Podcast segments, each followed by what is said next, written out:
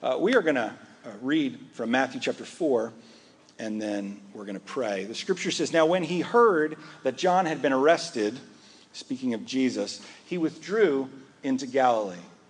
And leaving Nazareth, he went and lived in Capernaum by the sea, in the territory of Zebulun and Naphtali, so that what was spoken by the prophet Isaiah might be fulfilled. The land of Zebulun and the land of Naphtali, the way of the sea beyond the Jordan, Galilee of the Gentiles, the people dwelling in darkness have seen a great light. And for those dwelling in the region and shadow of death, on them a light has dawned. From that time, Jesus began to preach, saying, Repent, for the kingdom of heaven is at hand. Let's pray. Father, we come before you this morning to ask you to work in our hearts and our lives, to ask you by your word to speak to us, to convict us of our sins, and to convict us of Jesus' righteousness, which we need to cancel out our sins when we believe in his sacrifice on the cross. And we pray that you would also Teach us, Father, of the fact that you care for us and love us and you desire to make our paths straight. And so, as we trust in you, we pray that you would teach us these things, make us wise in your word. Father, we lift up the Rajput people of India, 45 almost 46 million people. The number to me is unimaginable. And though the Bible is in their language and they believe in many gods, your word can triumph among them. And so we pray that you would call them to yourself. We pray that you would send people among them and that they would be drawn to you. And even now, Father, as we turn to your word, we pray that through the proclamation of your word, through the teaching of it, that we would hear the truth of the word of God and we would be drawn to you, Lord. And we pray that we would see this as a matter of first principle and of primary importance. That we would, we would set this truth from this passage as a foundation stone of our Christian life and our faith. And that we would build all things on it, Lord. And we pray this in Jesus' precious name. Amen. Um, Nancy and I dropped off uh, two of our kids a while back, and um, we were headed to New Jersey to spend some time with family. And uh, so, in an unusual turn of events, we were driving my car. We normally take Nancy's car. And when we take Nancy's car, a lot of times I will bring a book and I will read and do all kinds of things. But when it's my car, I drive because it's my car. And so we're on our way to New Jersey. And, uh, and as we're, we're moving along, you know, dealing with the usual types of things, uh, we need to get coffee, we need to get lunch, you know, kids stop fighting, those kinds of routine things that you encounter during a road trip. Uh, a gentleman, just or a, a some kind of law-breaking, you know, person I'm going to try not to use too strong language, um, just kind of sped past me on, on the right and, uh, and moved in front of me rapidly. And, and suddenly, you know, the, the, uh, the sensors start going off in your head like this is going to be bad. And, and the, uh, the people, a couple cars in front of us, braked, and I had to pull into the ditch, you know, uh, to, to avoid um, uh, smashing into the back of this car. And suddenly, was very aware of the fact that I was driving. You know how you can, you can drive and you're not so aware of the fact that you're driving? You know, you can, you can get to work, and on the way to work, you're thinking about all the things that you've got to do, and, and it's just, it's just kind of going on in your brain. And you get to work, and, and you might think, like, wow, you know, I didn't even notice where, what I was driving past. Um, but, but when you get checked like that, when you are reminded of what you're doing and how important it is that you pay attention, uh, you, you, you start to notice all kinds of things. It becomes very vivid for you. Um, we're going we're gonna see Jesus begin his preaching ministry. And, and I believe that it's, it's a, a good principle to, to hear something that's said as a foundational principle of someone's preaching or teaching, and then to carry that through all they say throughout the rest of the Bible, throughout the rest of, of, the, of, of the, of the book that we're in. And so Jesus' preaching ministry is built on a principle that we're going to see today. Um, and that's going to flavor and color everything. And, and people who heard him speak, who heard him preach, I, I believe it was an alert that they were checked. They were reminded of the truth of God's word, and, and, and everything that they heard from him that flowed from that was then vivid and, and real, and they, and they didn't neglect the, the, the details of what he was saying. So I want to look at two things in this passage, and then uh, we'll, we'll, look at, we'll look at the two things. Uh, the first is that Jesus makes a strategic retreat. He makes a strategic retreat, and then he begins to uh, teach a pointed message. Okay? We see in verse 12, it says, When he heard that John had been arrested, he withdrew into Galilee. Um, Jesus being a man, yes, he was fully man, and he is fully God, does not know all things that are, are, going to happen. The Lord teaches him things, the Lord shows him things. Sometimes he has supernatural knowledge, other times he, he does not seem to know what's coming. Perhaps he knew that something was going to happen to John, but when John is arrested, this serves as some kind of reality check for Jesus. Uh, and he decides to move out of the region where he was living, and he moves into a region called Galilee. He moves away, he moves uh, uh, uh, back and, and away from the danger that, that John was in. John was arrested because he was very bold and very critical of the lifestyle of the current ruler of Judea, Herod Antipas, who was, who was in a relationship with his brother's divorced wife. Um, they, were, they were carrying on, having this affair, and it was public knowledge, but nobody dares to criticize a king like Herod because we are, we are not living in, a, in an era of, of uh, equitable courts. We're living in an era where if the king says you go to jail, you go to jail. Um, and so John is jailed. With the forerunners' work complete, you'll remember that John is his ministry is to reveal that Jesus is Messiah um, that he is the one, when, when his work is complete and he moves off the scene, the king is then ready to appear publicly. But as he begins his public ministry, he withdraws. He moves from Nazareth where he was living, and he was probably traveling and, and in the region of where, um, where John was and going up to temple. He withdraws and moves and makes his base of operations a town called Capernaum. And he moves to this particular place, and this is where his ministry is going to begin. Why does he withdraw?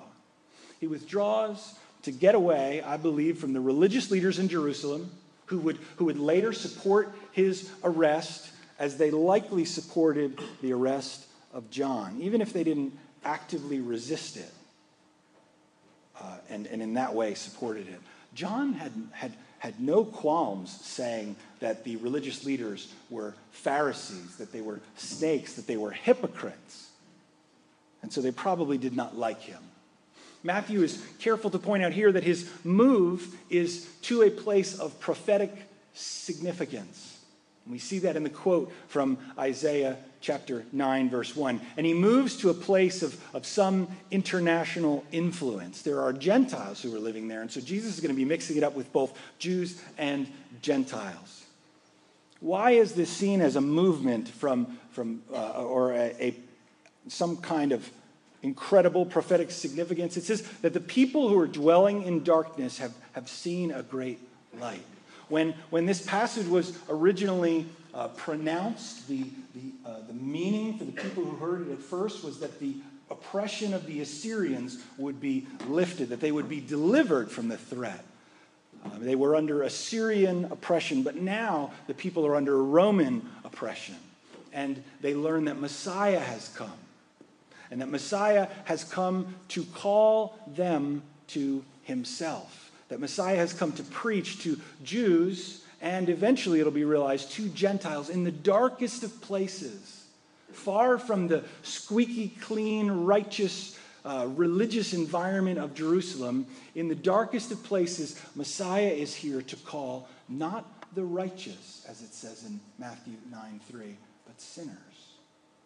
And so in darkness, light begins to dawn. They dwell in a place called the shadow of death because there's a physical threat? No, because the spiritual threat to their lives is beyond measure. They live in darkness. Their minds are darkened. Their behavior is darkened. No one would say, let's move to that place because it's a good environment. You move to Jerusalem if you want to live someplace that's religious and, and righteous. You don't move to Galilee.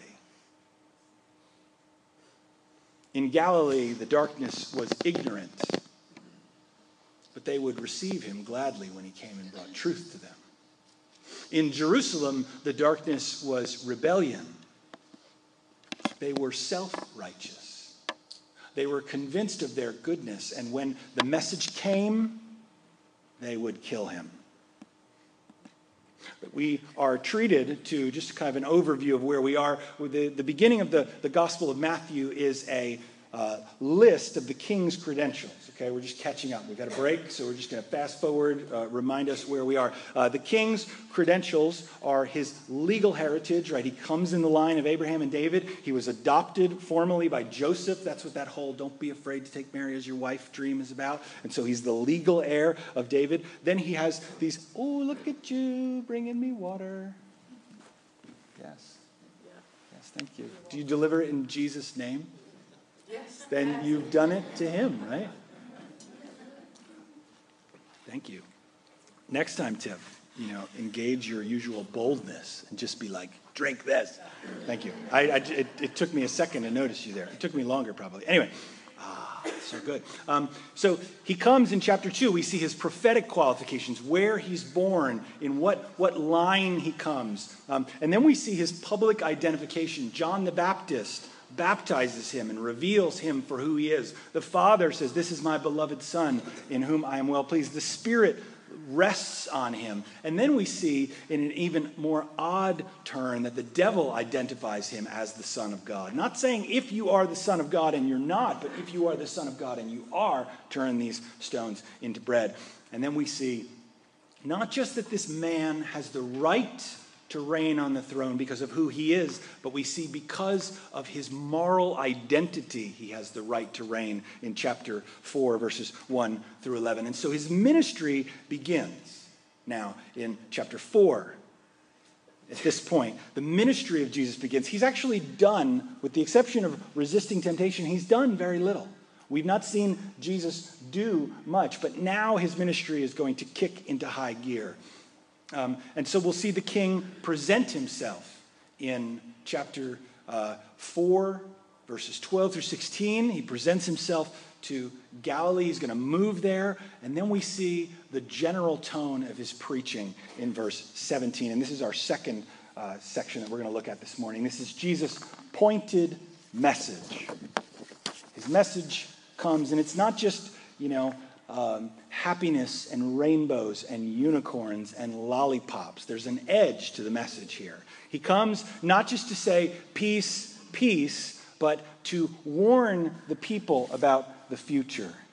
He'll move from this message and call four disciples to himself and then begin to teach. But I believe that everything he's going to say in chapter 5, verse 1 to the end of chapter 7, all of it, all of it is built on the message of 417.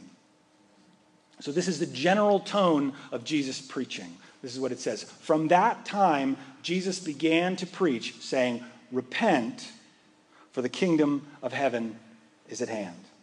Repent.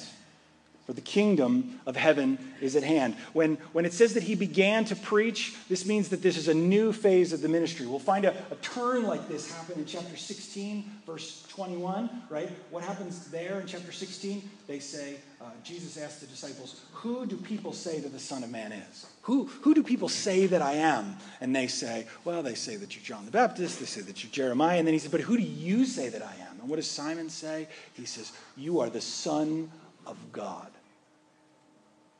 That's who you are. And he says, Blessed are you, Simon, son of John. God's revealed this to you. And it says, From that time, Jesus began to teach them something else. He began to teach them that he was going to Jerusalem, and there he was going to die. so that was a new phase of his ministry. Um, this was a, a new phase of what was going to happen. This is the beginning of his message, a change in, in what he was doing with his life. Now he's, actively teaching and preaching. He is a rabbi, a teacher, and he's calling people to believe his message. What is that message? Repent, for the kingdom of heaven is at hand. Yes, if you look at the original language, this is a, a direct quote uh, or, or the verbatim message that John was preaching. Does Jesus come with John's message? No. John came with Jesus' message. Repent. The kingdom is at hand. What is Jesus speaking of when he speaks about the kingdom? He's speaking about the fact that when he comes into the world, he creates a spiritual kingdom. He's creating a place where God rules and reigns. He is, he is offering people an opportunity to move out of what is called in the book of Colossians the domain of darkness and to be in the kingdom of his blessed Son, to be in a place where there is connection and relationship with God in his first coming, this is a purely spiritual kingdom, and it exists as a spiritual kingdom to this day. But when he comes again, he will establish that reign, and it will begin here on earth, and it will last into eternity. And many people argue about what that exactly is going to look like. It's going to be a thousand years on earth. Yes. Will it be um, a, a kingdom that, that starts and eternity will start? Uh, it, it, will reign, it last into eternity, but I'm not going to pound the pulpit and argue about things that are going to happen in the future, other than to know that when Christ comes, he will come as king and he will reign. The kingdom is coming.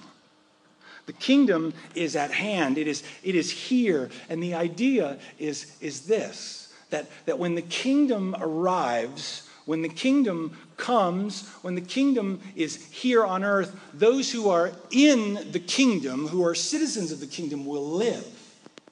And those who are not citizens of the kingdom, they will be judged.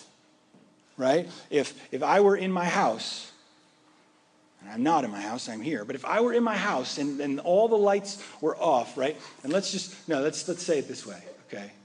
Um, if I were in someone else's house, and and the, the citizens, you'll know why in a second, and the citizens or the dwellers of that house were all in a room and the lights were out, right? And, and it just so happened that this house was not very clean, and there were other citizens of the house, right? And they were all out in the room and they were all wandering around, little, little eight legged citizens and little four legged citizens all walking around. Uh, and you flip the light on, what happens? The, the people who belong and live there stay still but all the creatures that don't scurry and run away. Why? Because they, they know that they need to hide. When the kingdom comes in all of its glorious purity, what will happen is that those who are not citizens of the kingdom will be judged. This is what Jesus will say over and over again. But those who are part of his kingdom will celebrate and be secure. And the message that Jesus comes with is you do not need to be destroyed. You can be at peace with God. You can be right with God. How? By obeying the command of Jesus here. And the obedience takes the form of repentance. We must repent because the kingdom of God is at hand, because it's coming. So, what is repentance? What does it mean to repent? Let's, um, let's ask or let's answer the question first what repentance is not. What is not repentance?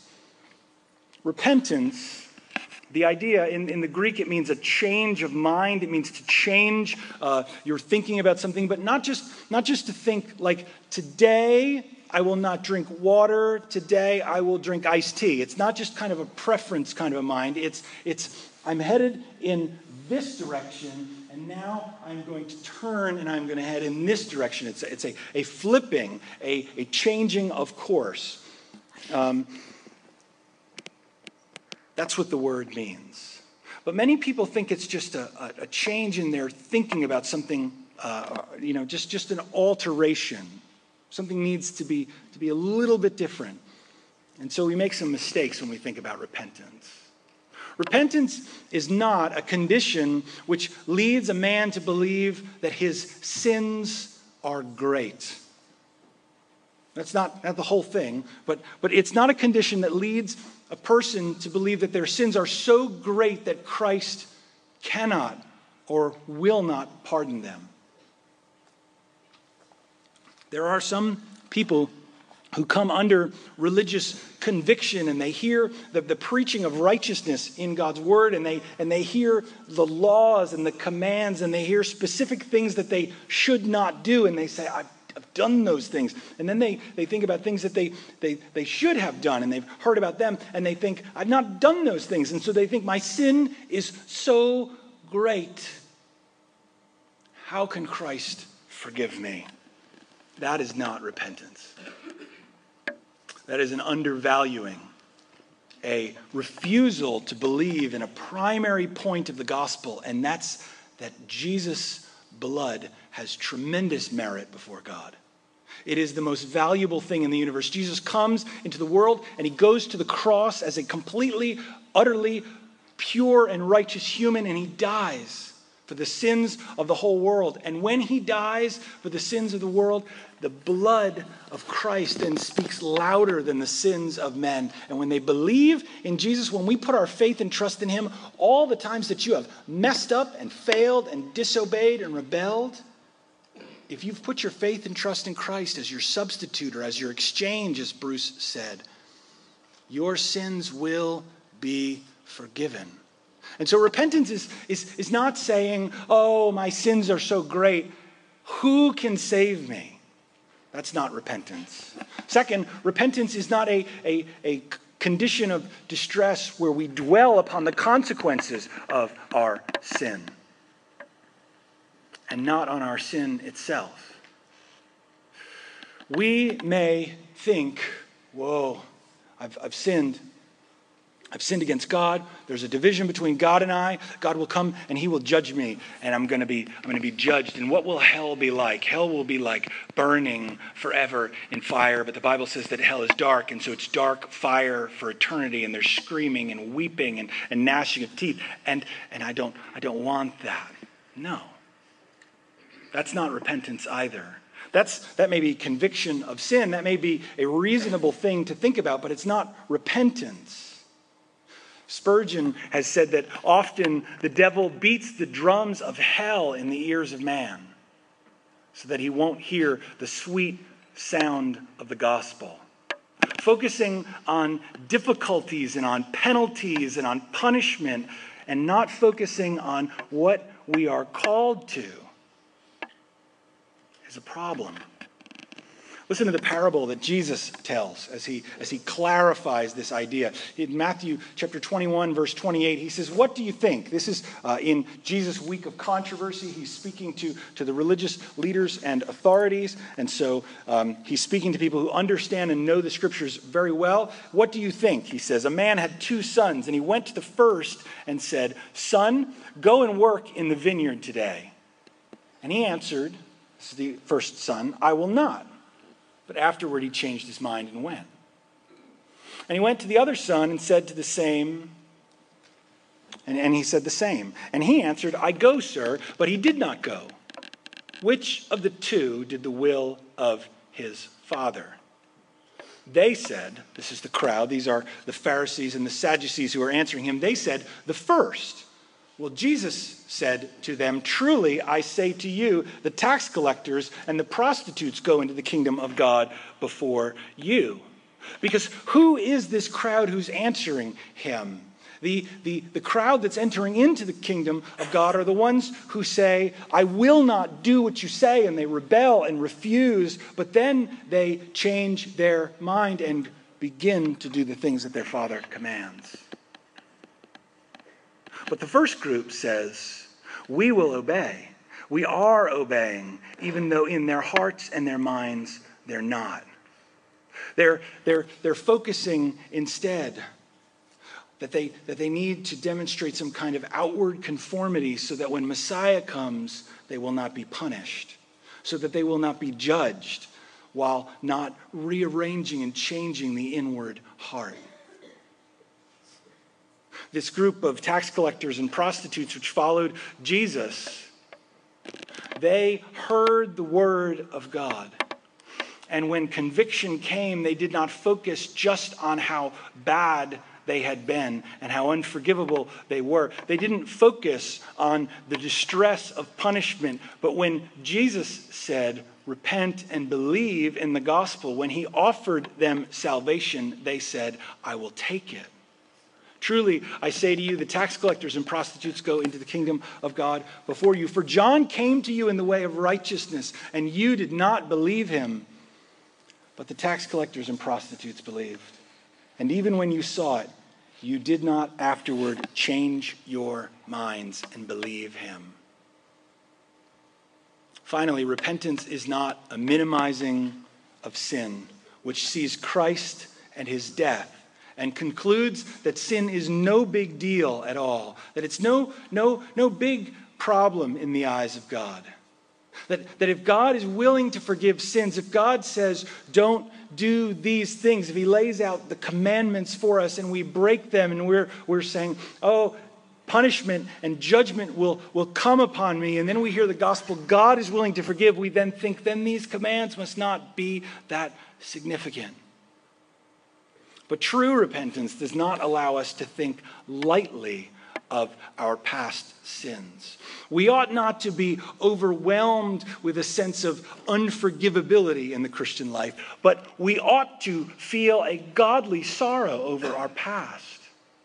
And so there's a virtue, I believe, in, in, in, in preaching and teaching and rebuking that has a bit of a sting in it.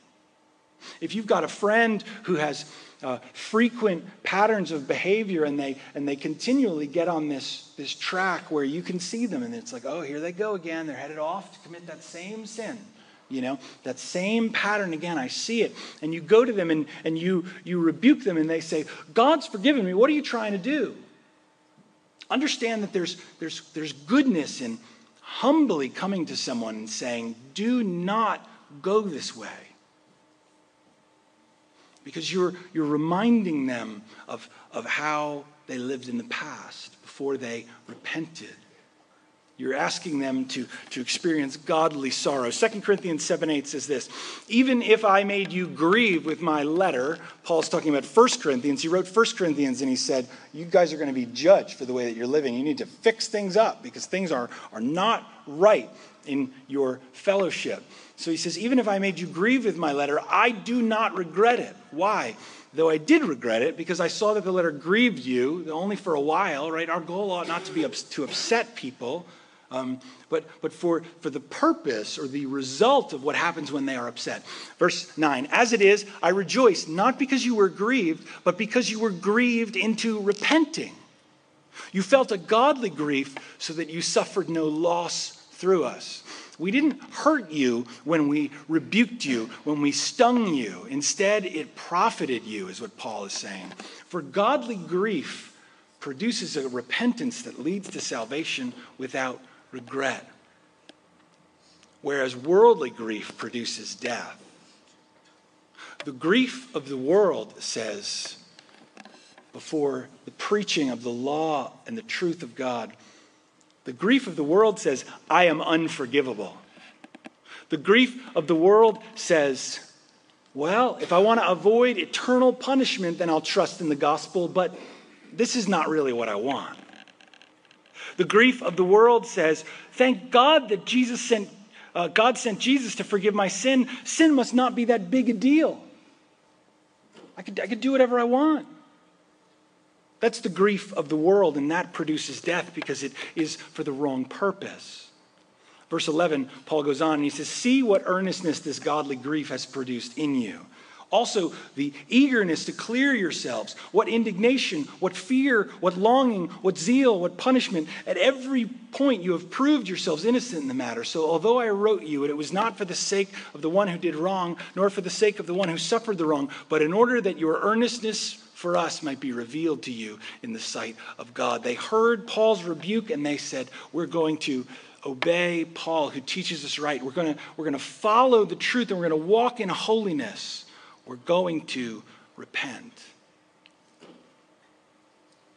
And so let me just, let me just say something about rebuking and, and, and stinging those around us. Nowadays, talking about sin and talking about unrighteousness and, and going to somebody and say, saying, I think you're messing up your life right here. I think, your I think your behavior is off. You know, I think that you need, to, you need to make an adjustment. You need to make a change. We don't like this. This is not a, uh, in, in the list of ways to win friends and influence people, right? This is not um, uh, something that is, is viewed as building close relationships.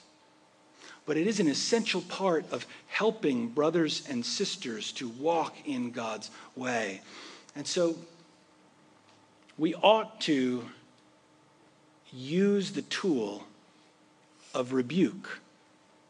We ought to share and teach principles and point out behavior which is inconsistent with God's way. But as we do it, look at the way Paul conducted himself when he rebuked. And look at the way Jesus deals with those who come to him with remorse over their sin. And as a parent, have a care Try to work for your child's heart. Gentle, firm prying may open a, a door where, where a hammer just won't work, right? Does that make sense? We, we rebuke, but we rebuke with a, with a mind to, to changing the path, not to, not to destroying the spirit. When you teach, if you are a teacher on any level, whether it's in a school or in a, uh, in, in a church environment, ask yourself what is the goal when I'm issuing correction? A kind of grief that produces change, not grief that produces utter brokenness.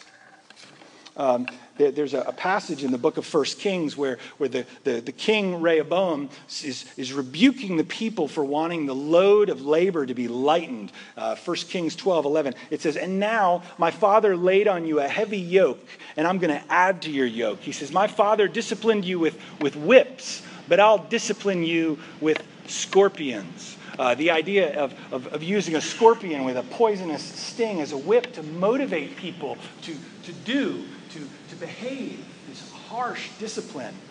Um, I listened to a sermon as I was leaving seminary, you know, like right before I graduated, a sermon by a guy named Don Whitney called the Rehoboam Principle. The idea that, that when you're a leader of people, when you're a pastor, you ought not regularly be whipping them and saying, You horrible people, you don't do this, you don't do that, you know, berating them and, and tearing them down.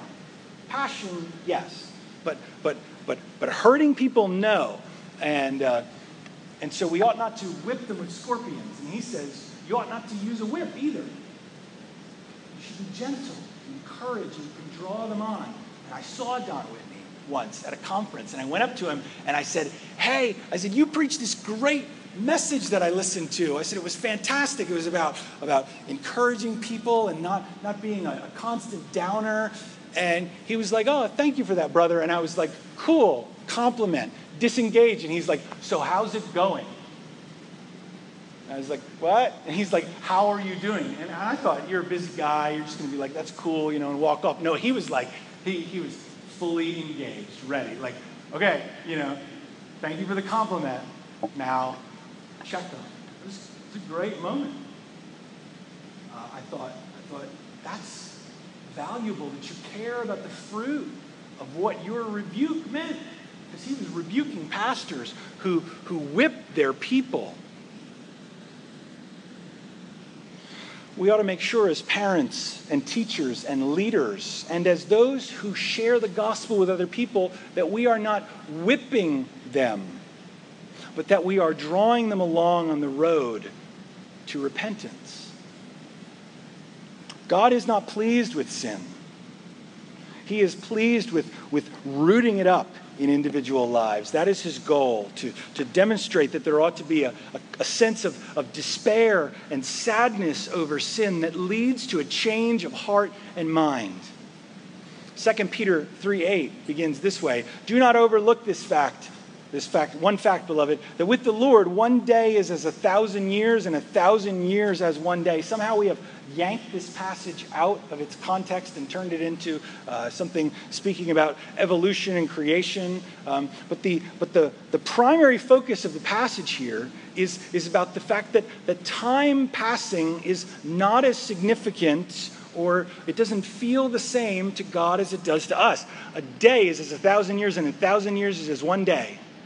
So when the Lord is thinking about, about coming back and judging, fulfilling his word, he's not thinking this is taking a whole lot of time. Look at what verse 9 says. The Lord is not slow to fulfill his promise, as some count slowness, but is patient towards you, not wishing that any should perish, but that all should reach repentance.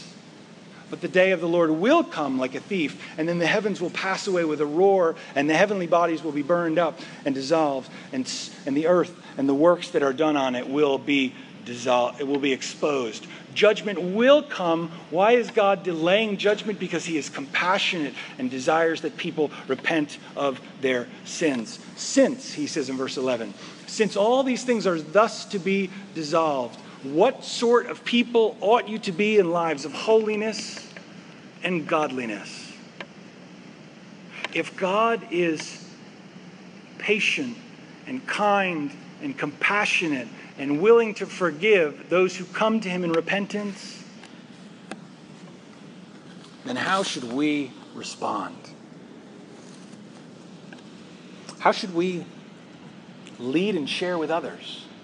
When we, when we choose to share the gospel with other people, we should share it in a way that's consistent with the Father's heart, shouldn't we? We should share it in a way that's compassionate and not just condemning. That, that, that has a sting in it and says, no, no, no. Unless you have put your faith and trust completely in Christ, you cannot be saved. Unless you have repented of your sins, you, know, you, you must hate and forsake your sins. This is, this is part of what it means to be a believer. Unless that sting is there, then, then we're not truly preaching the gospel. But when we see despair and grief, we ought to say, This is good, and ask them to move on. And like as, as the Father does, to draw them along the road of repentance. So, what is true repentance? Spurgeon points out that it is born as a twin with faith. That when we put our faith and trust in Christ, we turn from our sinful ways and we turn to God and we begin to live a life of holiness. And so the two are born together. He says they are not of, of questionable parentage but it's hard to determine which of the two is older, which comes first, faith, faith or repentance. And there are people who've got charts and diagrams and, and, and, and lines of exactly how it happens, and they've got it timed out to when. But, but think about it. We, we turn from sin and self and walking our own way, and we turn to Christ. And in faith, we, we forsake our past. And in faith, we, we turn to Christ and we begin to live a life of holiness faith and repentance are twins and they are born together. True repentance ought to make us weep to think of our past life, not because we are unforgivable or, or because God um, uh, uh, uh, wants us to, to just be so nervous and anxious about the punishment that awaits those who don't repent. But we ought to weep to think about our past life, and we ought to hate it because of the self sacrificing, self giving love of Christ, who died to pardon it. True repentance ought to have tears in its eyes as it says, My sin has been washed away by Jesus' blood. That's a praise. We praise God that our sins have been washed away by Jesus' blood. But what ought to then hit us is the reality that we so sinned as to make it necessary that Christ would die. Our sins brought that about. Repentance says that is horrible. Not that God would send his son to die in our place, but that we would be such wretched people that we would sin in such a way that someone would need to die to save us. And so, true repentance is a mindset that makes us say we will avoid sin in our future and in our present because of the love of the one who died to save us. I turn from those things that put Jesus on the cross because they are wicked to me. I hate them. I forsake them. I leave them behind and I, and I say, Lord Jesus, you died for me. How would you have me live? True repentance is a mindset that, that makes me think about living carefully, living like Jesus in the present and in the future, and not following the lusts of my flesh or the things that, that people around me say, oh, that's good, just do it. Instead, thinking, what would Jesus have me do? How would he have me live? Because I am grateful for the fact that he redeemed me with his precious blood. True repentance helps me hate sin. And let me, let me push against the idea that we are to love the sinner and hate the sin. I would say this true repentance helps me hate sin in others. Sometimes as Christians, we can be guilty of coveting what other people do or the freedom, right? We'll say things like, if I weren't a Christian, I would, as if we are free somehow if we weren't Christians. As if the law is not, is, is, it is better to be free from the law rather than be constrained by God's commands. And we think, oh, if we were like them, we could be like them. Instead, true repentance helps us to think that we are brokenhearted at their actions and to think, I am so thankful that I know that's not the way I'm to live. Let me, let me, let me point something out about okay, our brains are weird, right? You know, we often, in the middle of a, of a crisis or an emergency, you'll, you'll think, like, what did I have for lunch? You ever, ever thought like that?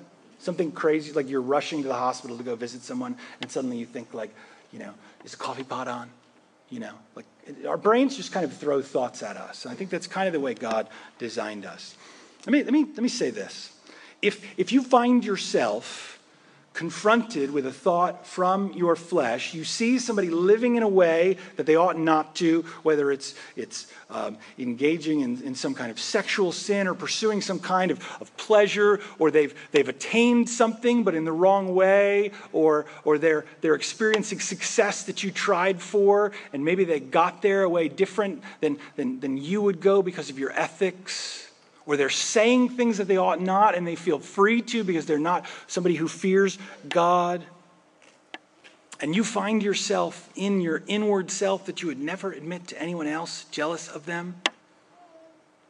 Think of it this way that is an opportunity to work on your own repentance in that particular area.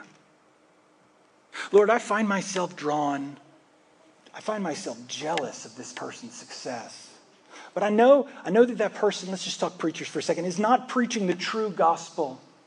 And, and I, know that, I know that people are being drawn in, and that church is growing leaps and bounds, and there is no focus on holiness among those people from what I've heard. And I'm just, Lord, Lord, I find myself jealous of their success. Would you, would you help me turn from that? Would you help me hate that and leave it behind?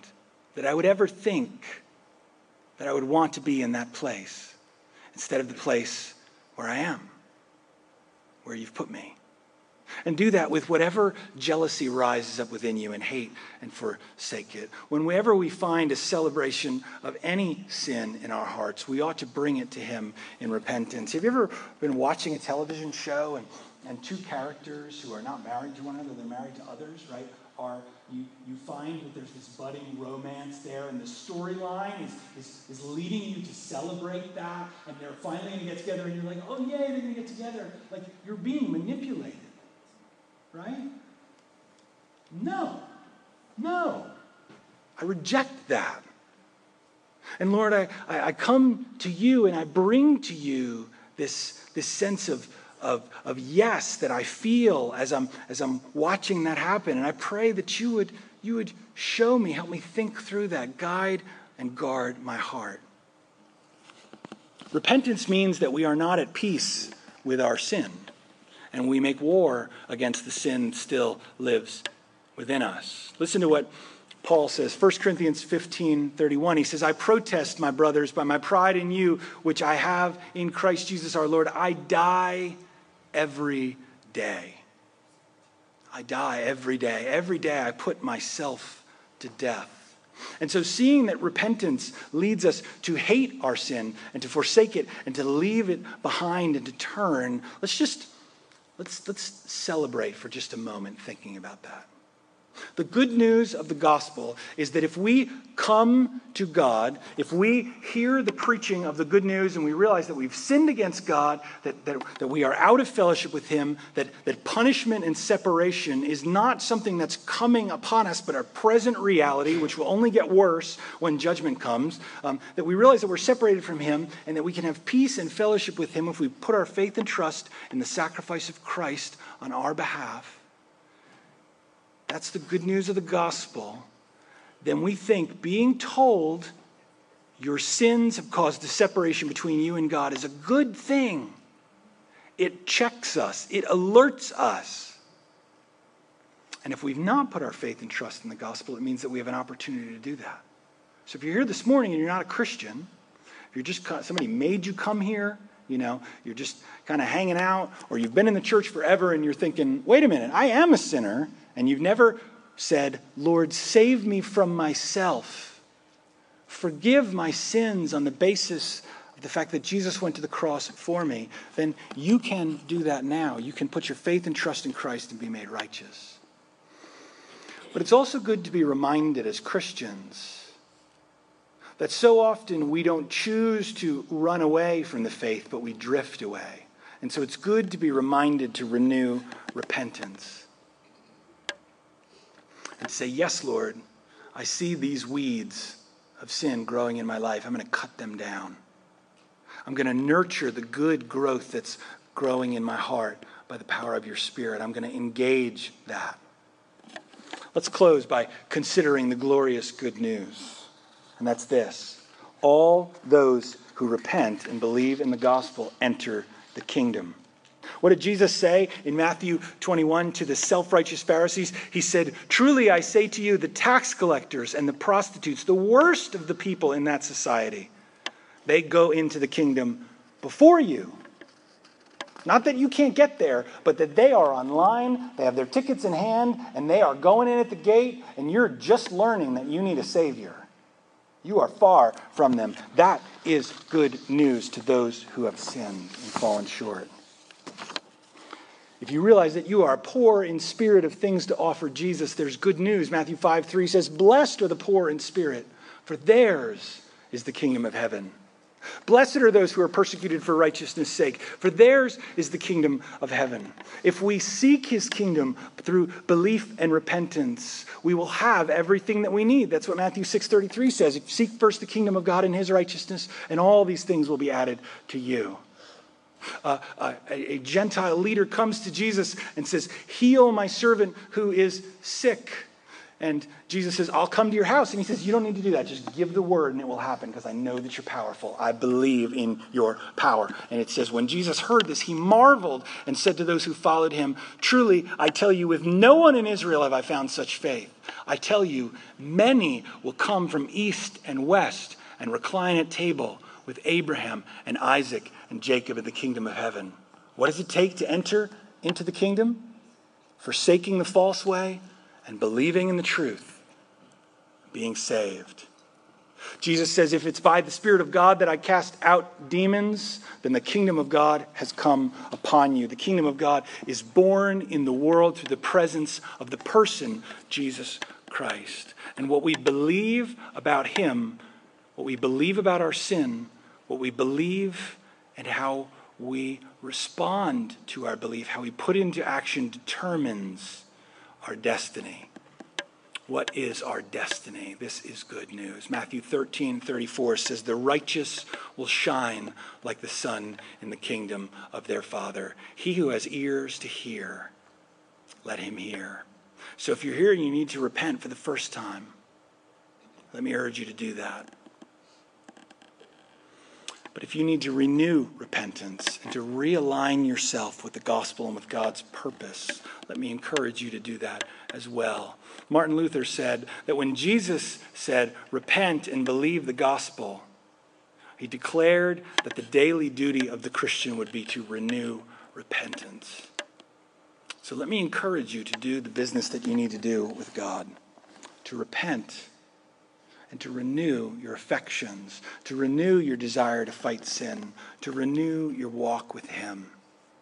And know that when you do that, that you are living out the gospel in your life, and that is a good thing.